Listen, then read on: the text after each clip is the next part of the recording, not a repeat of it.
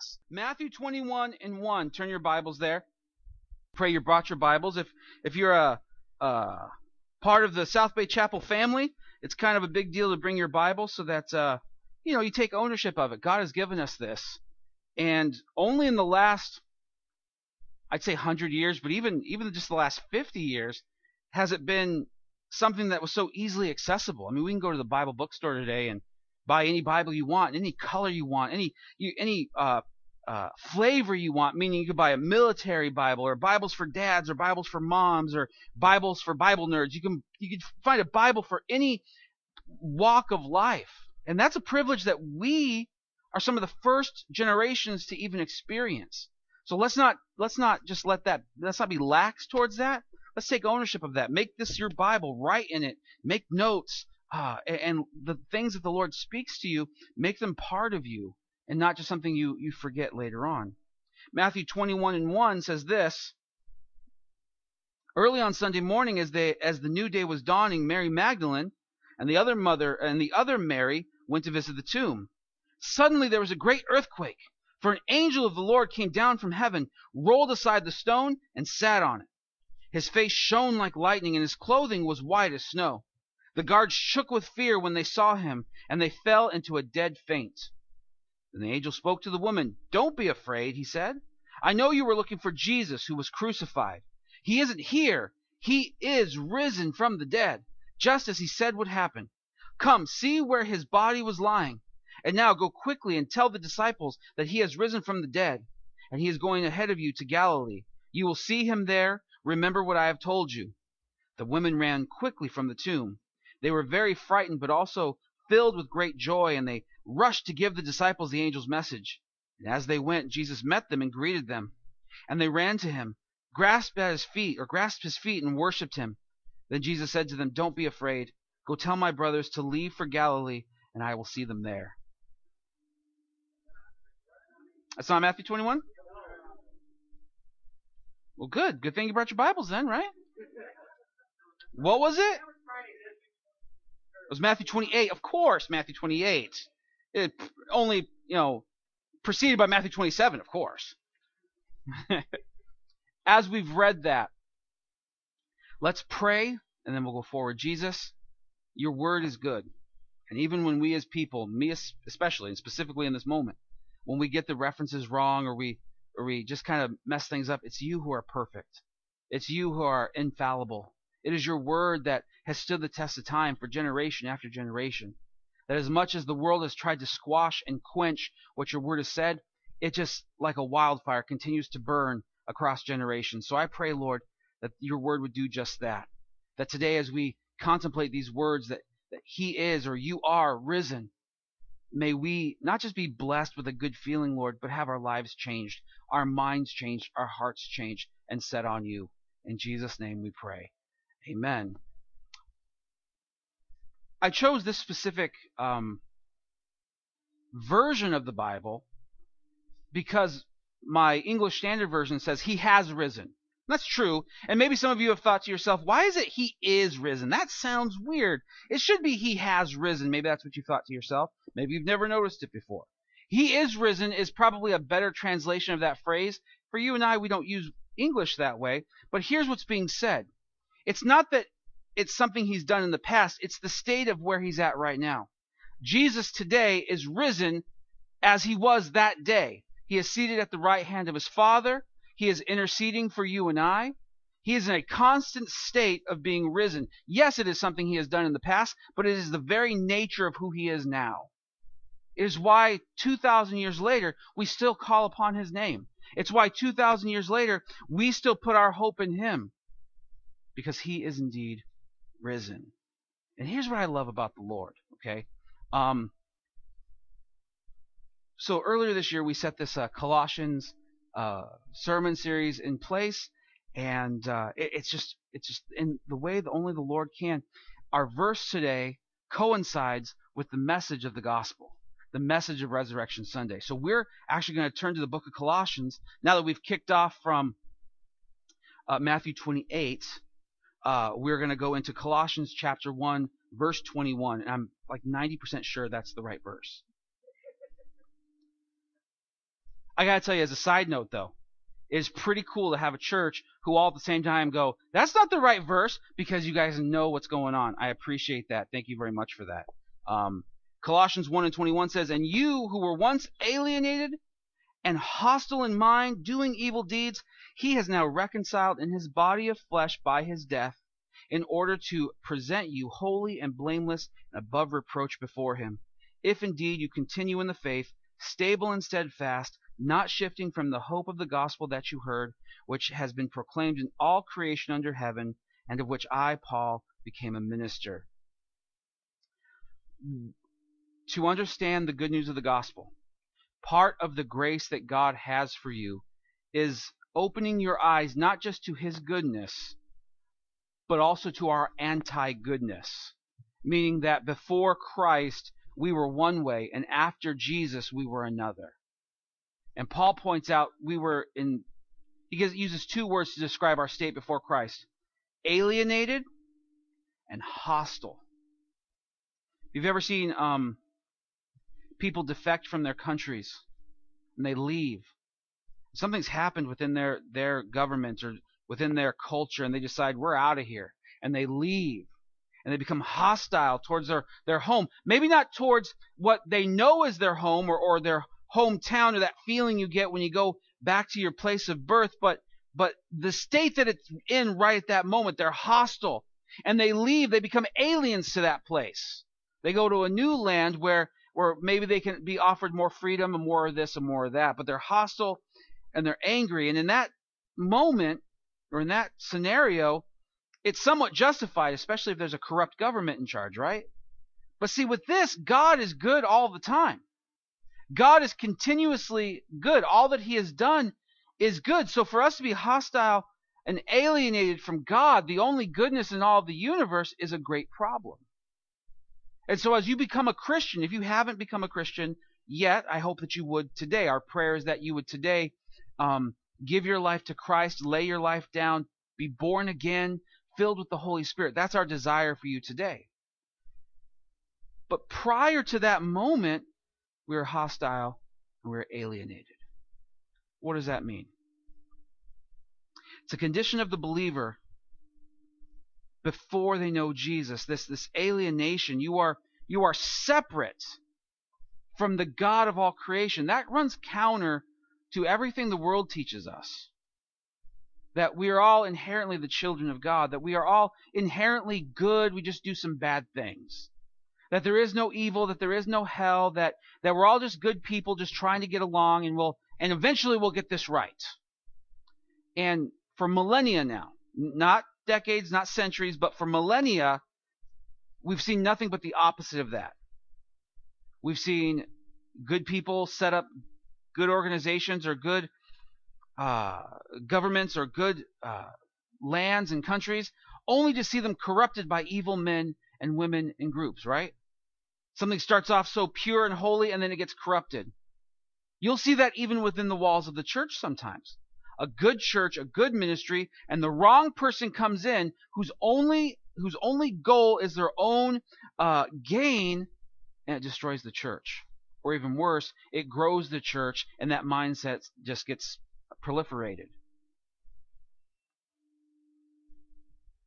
Without the intervention of God in your life today, this is where we're at. And truth be told, after after we even know Jesus, our flesh, we talked about that on Friday about how when the Bible talks about our flesh, it's talking about that that mind that is the opposite of God and His desires and His will. Um, there will be this constant battle between the two.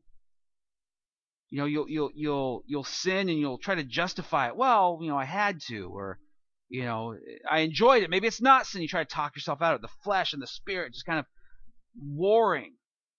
And the one you feed generally tends to be the one that kind of becomes more victorious in your life. Before Christ, we are alienated from God and from God's will. We're alienated from. It's as though there's there's a place with walls and we're on the outside. You read the book of Revelation, and I don't know if you've been there in a while. But God makes this new heavens and this new earth, and there's these walls of jewels, and it just it's it's amazing what is described there, what John has seen in this vision. And it says, outside of that were the people outside of God. Jesus said that's the place of the weeping and the gnashing of teeth. You see, we're only in one of two spots. We're either there or we're with Christ. We're in Christ. And, church, the last thing I want to do, really, the last thing I want to do is scare you into heaven by threatening you with hell or guilt you into heaven by making you feel so bad about yourself that you go to you go to God like a like a puppy with its tail between its legs.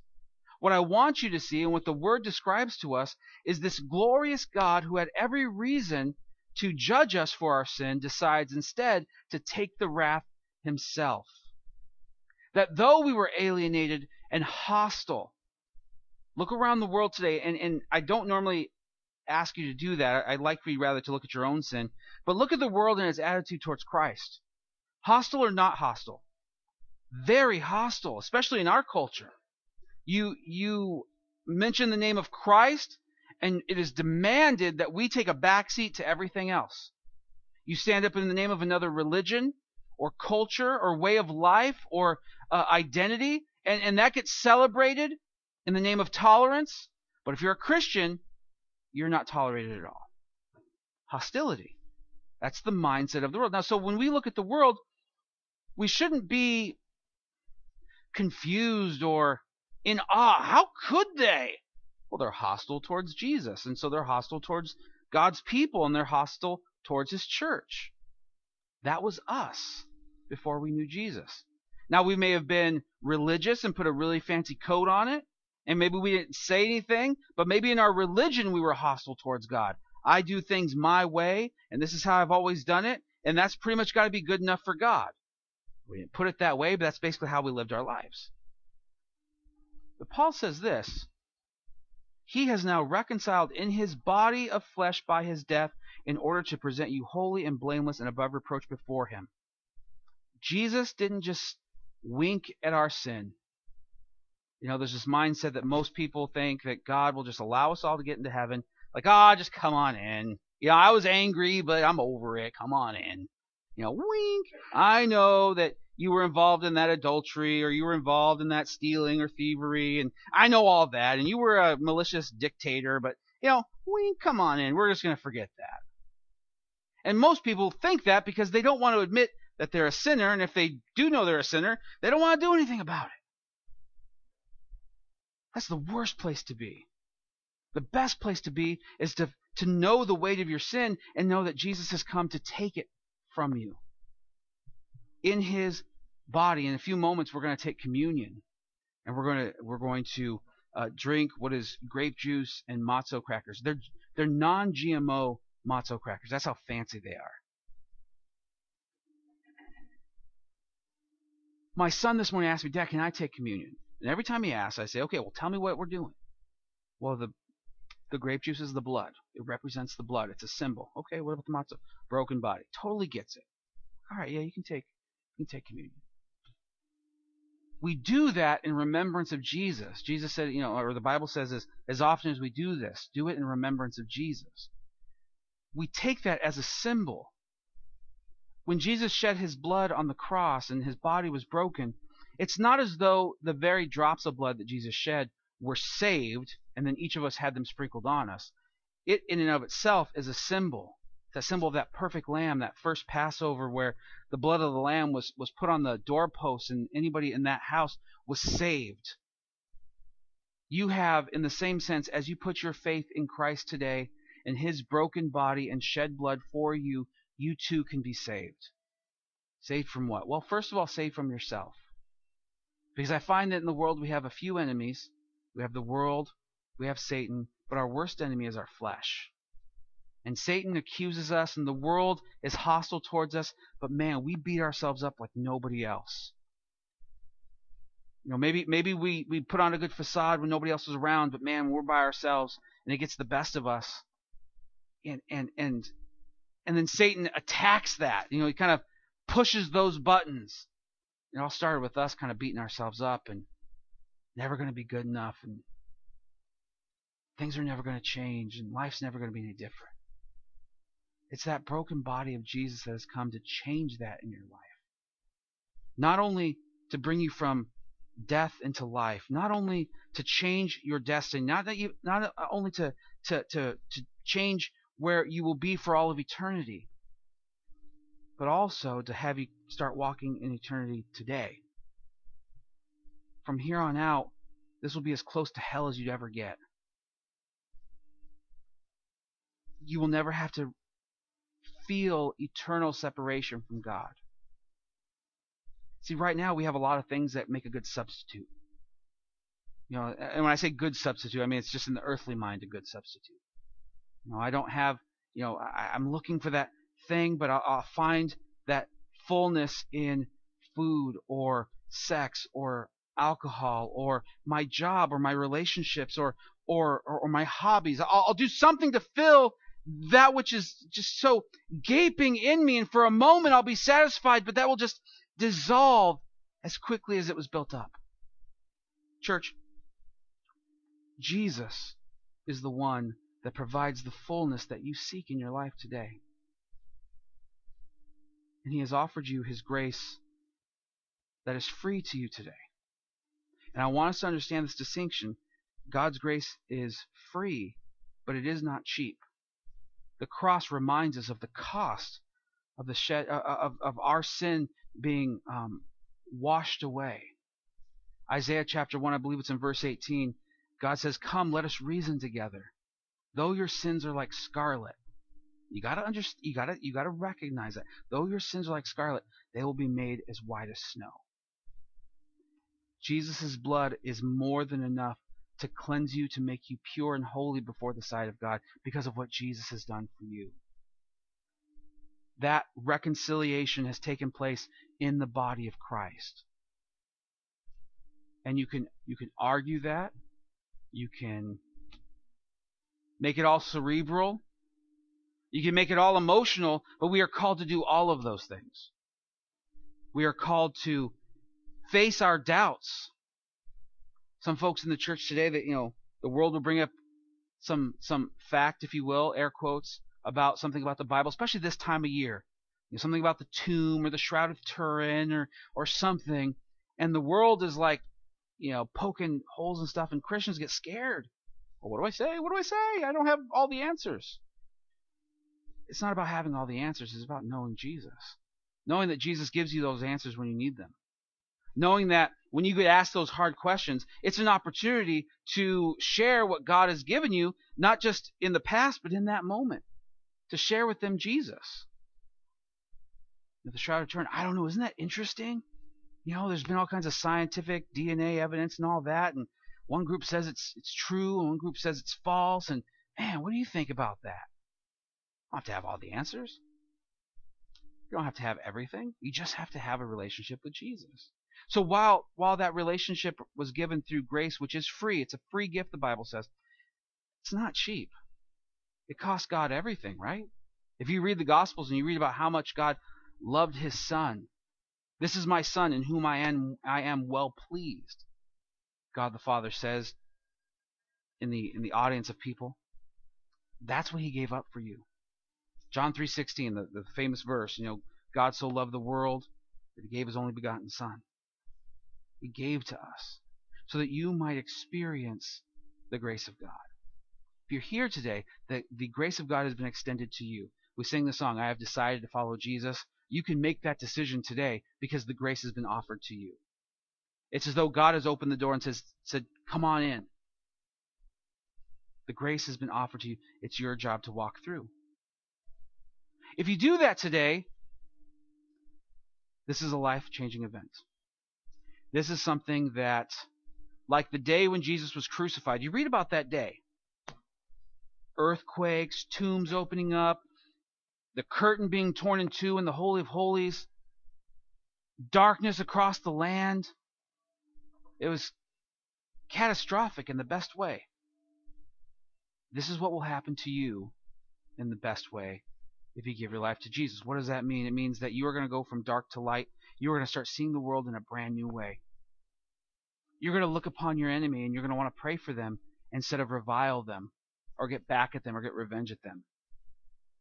You're going to look at those who are in need You're not going to see them as somebody who needs a handout. You're going to see somebody who needs life, who needs Jesus. They need they need temporal, uh, physical things, but they also need Jesus. And if they're within the church, you say, "That's my brother and sister. I got to help them. I got to do something. I got to give them a ride. I got to make them a meal. I got to give them a couple bucks to get them through to their payday or something." You're going to see the world in a different way, and you're going to see Jesus as much as he is to be seen here. You're going to see him as your Savior, as your friend. You're going to see him as your Lord, your King of Kings. You're going to see him as this, this warring king who has gone to, to take back what Satan has stolen from you. You're going to see Jesus in as much as he is to be seen here and now. 1 Corinthians, I believe, chapter 12 or 14 says that now we see through a mirror dimly. It actually might be chapter 13. We now see through a mirror dimly. You know, if you've ever had one of those old antique mirrors and it's kind of losing its luster and you look in it, you kind of see yourself, but it's not a clear representation. That's how we see Jesus right now. But there's coming a time and a day where we, we, will see him as he is to be seen, the Bible says.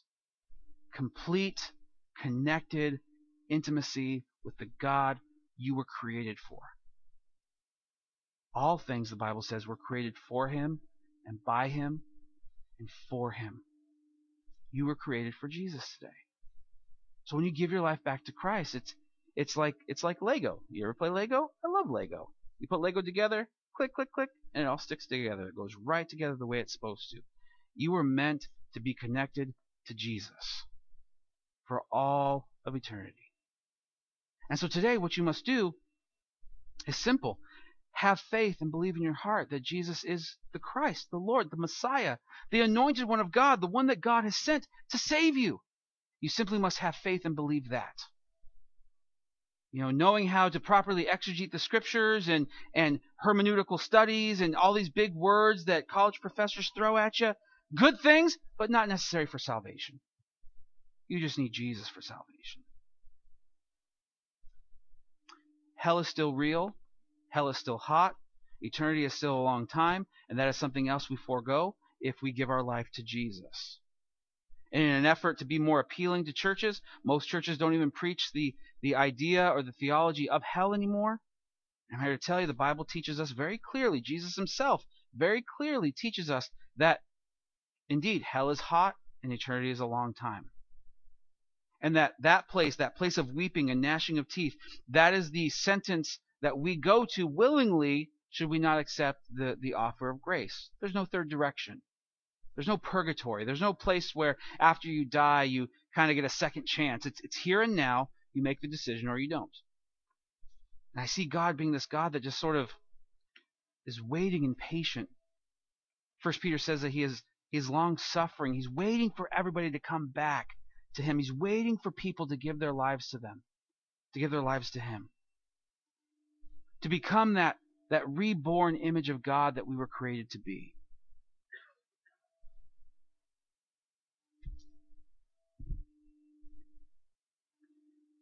You see, for the Jews, and we'll, we'll go kind of Old Testament for a moment. For the Jews, they had something called temple worship. This big, beautiful temple. It was destroyed once and then rebuilt again. And, and within this temple, there were these different courts. You know, if you've ever stacked up blocks that were one was big and then you had the next one that was bigger and bigger and bigger. It was kind of like that concept. You had a big outer court, then an inner court, and a food court, and you had all these courts, and then you finally had this place um, called the Holy of Holies. And as the courts got smaller and as as as the walls got higher, the the people who were allowed in were fewer even to the point where women could only go past a certain point and children and things like that. And at this point, once you get to the Holy of Holies, one man can enter at one time of the year during the Day of Atonement, Yom Kippur, the day where the sins of the Jews were atoned by the sacrificing of an animal, of a lamb. It says that when Jesus died, now this, this Holy of Holies, you couldn't just peek in there. It's where the Ark of the Covenant was. You know, it was cra- you read the Old Testament, it was crazy, lightning and everything make the sacrifice, and, and that one man was allowed in there, and that was it. There was no fooling around, and you had to wear special clothes, and it was crazy. There was this giant curtain, thick and heavy, beautifully and intricately made, that hung to separate the rest of the temple from the Holy of Holies. And it says that when Jesus died, when he gave up his last breath on the cross, when he said it is finished, that curtain broke. It ripped straight down the middle. That word that in the Greek is the same word we get uh, schizophrenia from. The breaking, the separating, the tearing in two of something. It was this great symbol that that not just one man was going to enter into that holy of holies anymore. We all had access to God now. We all have the opportunity to come before God because he himself has made atonement. He himself has has washed away our sins though they are like scarlet. They can now be white as snow. This is the good news of the Bible. This is the good news of, of the gospel of Jesus. This is where we have placed our hope. And so now I challenge you, church, to put your hope in Jesus as well. And maybe maybe you have. I'm not here to question your faith or to question where you're at. I'm simply here to present you with an opportunity. I believe most likely this is the scenario that's going on right now. That you are tired. That you are alone. That you are growing weary of doing good. That you are at a place where you are complacent and ultimately just don't know what to do to get out of this place. Maybe you're on fire for Christ. Maybe you're jumping all day long. You're just filled with joy. And, and, and that's a fruit of the Spirit, and that's the way it should be in a sense. But if you're not in that place, today's the day where that can change. Today's the day where that fruit can grow again. That the joy of the Lord would indeed become your strength. A lot of people question, you know, a lot of the things that I do, and rightfully so, because I do some dumb things. Jo- I, I make a lot of jokes. I'm really sarcastic. I like to have fun. I like to do goofy things with my kids. Joy is a fruit of the Spirit. You know, seriousness is not. Joy is a fruit that God has given us to be portrayed in our lives, to be extended to others, to share with others.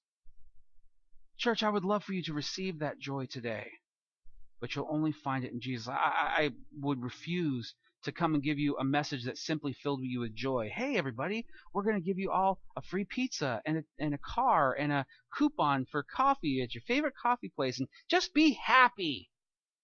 A, we can't afford that. B, it's temporary. Yeah, we have we have those things now and they're not making us happy, right? We get trapped in the hook that or, or we get hooked into the trap if I just had a different car. If it said if it just had more food or better food, or if I just had more time. If we just had more time, we would just waste it even more.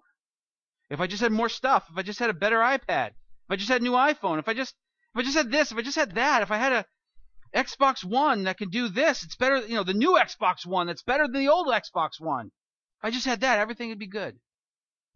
If I had Madden 17 instead of Madden 16. You don't know what that is, it's okay. It's the better version of the old version. That's what we get, right? Well, if I just had this fishing rod, or if I just had the, this thing, fill in the blank. You're not filled with joy yet because those things were not meant to fill you with joy. They might make you happy, but they don't fill you with joy. And the joy that we're seeking, the joy that we were made for as new creatures in Christ, is the joy that comes from God. It's the joy that withstands the constant bombardment from the world and from Satan and from our flesh. Paul says, and this is where we'll kind of conclude if indeed you continue in the faith, stable and steadfast, not shifting from the hope of the gospel that you heard. We have been fed, as the church, for quite some time. As much as I might despise what I would what we would call the prosperity gospel, I do, but we've also been taught within the walls of what I would consider good churches that giving your life to Jesus is the end of all of it. That that after that you're not there's nothing expected of you. That there's no price to pay after that. And when I read the Bible, when I read about carrying my cross and crucifying my flesh, and when I read this about walking worthy in, in Colossians, I believe it's 1 and 6, where, where, where Paul says, we want, we're praying that you will walk in a manner that is worthy of Christ.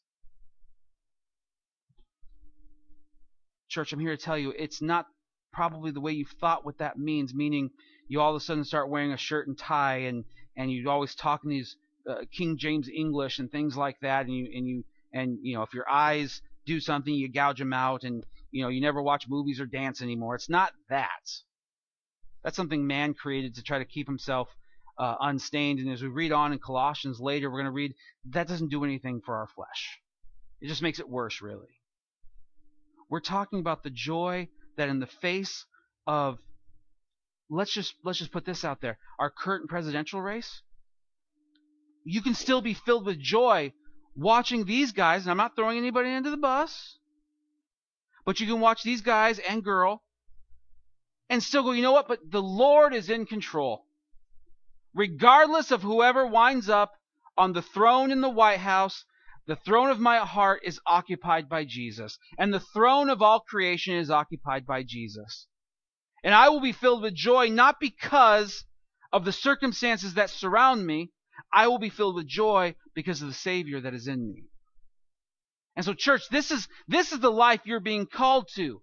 This is the standard which is set before you now to live by. Pastor Tony, I'll probably fail. No, you I'll take the probably out. You will fail. I fail. Billy Graham fails. The apostle Paul failed. Everybody fails at it from time to time. But what is your attitude towards it after that? Well, I'm just a failure? No. Let us, the church, a big group of failures and broken people, help you get back up. Because Jesus helped us get back up. And if you're mourning, let us mourn with you. And if you're happy, let us be happy with you.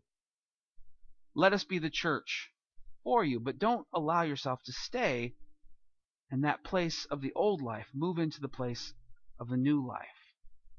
Nothing wrong with being sad. You read the book of uh, Psalms, lamentation after lamentation after lament. There's a whole book called Lamentations, just lamenting to the Lord. Oh Lord, why? It's basically what they all culminate to be. But they always end it with, "But Lord, you are good." But Lord, you're still Lord. You are still in control. You are still the God of all creation. You still love me. Your Holy Spirit still empowers me. Any variation of that. They might they might go on for 15, 20, 30 verses about how they don't understand while good is failing and evil is prospering and, and, and nothing seems to be done and God, you seem silent. But you are good. Church, if you're mad at the Lord, be mad at him and let him let him let you have that sort of spiritual meltdown and then let him pick you back up from that. Let a good Christian friend come in and say, hey, you know what? But the Lord loves you. Jesus reconciled you to him through his broken body. And so, church,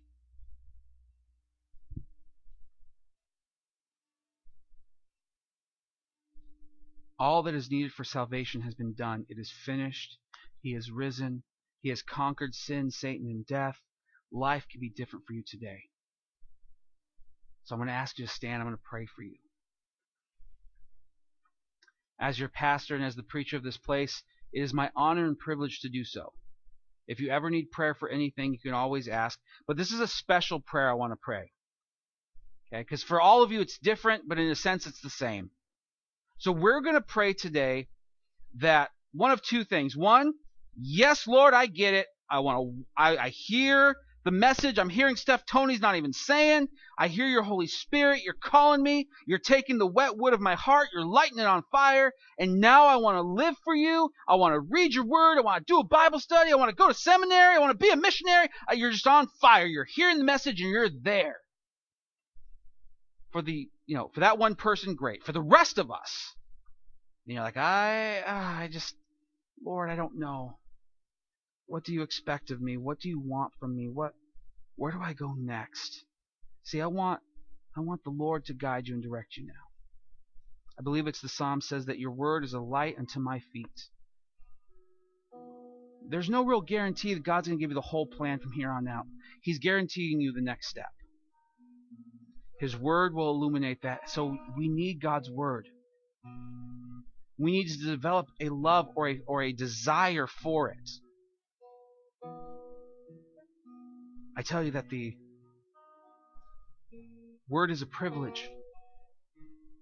You know, Jesus, when he was crucified, he was crucified with two other men, right? One of them was a thief. No indication that he was a Bible scholar, no indication that he grew up in a religious home. He simply turned to the Lord and said, Remember me today. And the promise from Jesus was that he would. Simple.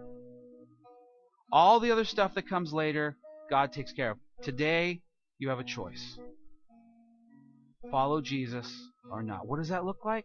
Start with surrendering. Lord, I wave the white flag. Proceed with repentance. Here's where I was going. Lord, thank you for the grace to turn around from that. Worship. Lord, you're everything. Lord of lords, King of kings, you're everything. And be loved. Because the cross, the reason why we as Christians still carry empty crosses around our neck and we maybe put them in our home or we put them on the on the, the platform of our church is because it is a great symbol of love. The greatest love that's ever been shown, expressed, and displayed for all of the world to see. And that love is for you. Not just us, but for you specifically. You are not alone. The Lord is with you. The Lord loves you, and the Lord calls you. Let's pray. Jesus, as we look upon your word and we read the truths of this day, it's too much. When we when we contemplate your steps up Calvary carrying that cross, Lord. Hanging there for all the world to see as you bore our shame and our sin and you bore everything that we had done, though you yourself were blameless. It's too much. As we contemplate that day between Good Friday and Resurrection Sunday, that, that night where the disciples must have laid their head down tears must have spilled from their face. They crying out to you, lamenting, wondering what what has happened. Three and a half years, and now their Savior, their their King of Kings, is lying in a tomb. But it's that Sunday morning that changes everything. You rose from that grave. That tomb was empty. And today, that old life of ours can be empty too. I pray, Lord, for your people, individually, Lord, each one of them, that today you would take their lives and lead them, Lord. Lead them to surrender. Lead them to repentance. Lead them to worship. Lead them to feel loved. Lord, I think that if we leave here without feeling loved, then we've, we've missed the whole point.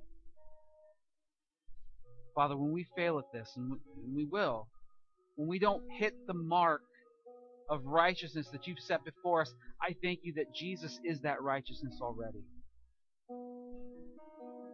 But help us to walk worthy of you in a manner that is worthy of being a follower of Jesus. Lord, as the door is opened, I pray your people would walk through, seeking and eager to find you. And like the prodigal son, may they find a father with arms stretched out, running towards their running towards them, only seeking to love, only seeking to restore, only seeking to redeem. We praise you, Lord. I thank you for that for those who have taken that step. There is now no condemnation for them. That they now have the freedom and liberty that you have paid for through your Son. May we be reconciled today in Jesus' name. Amen.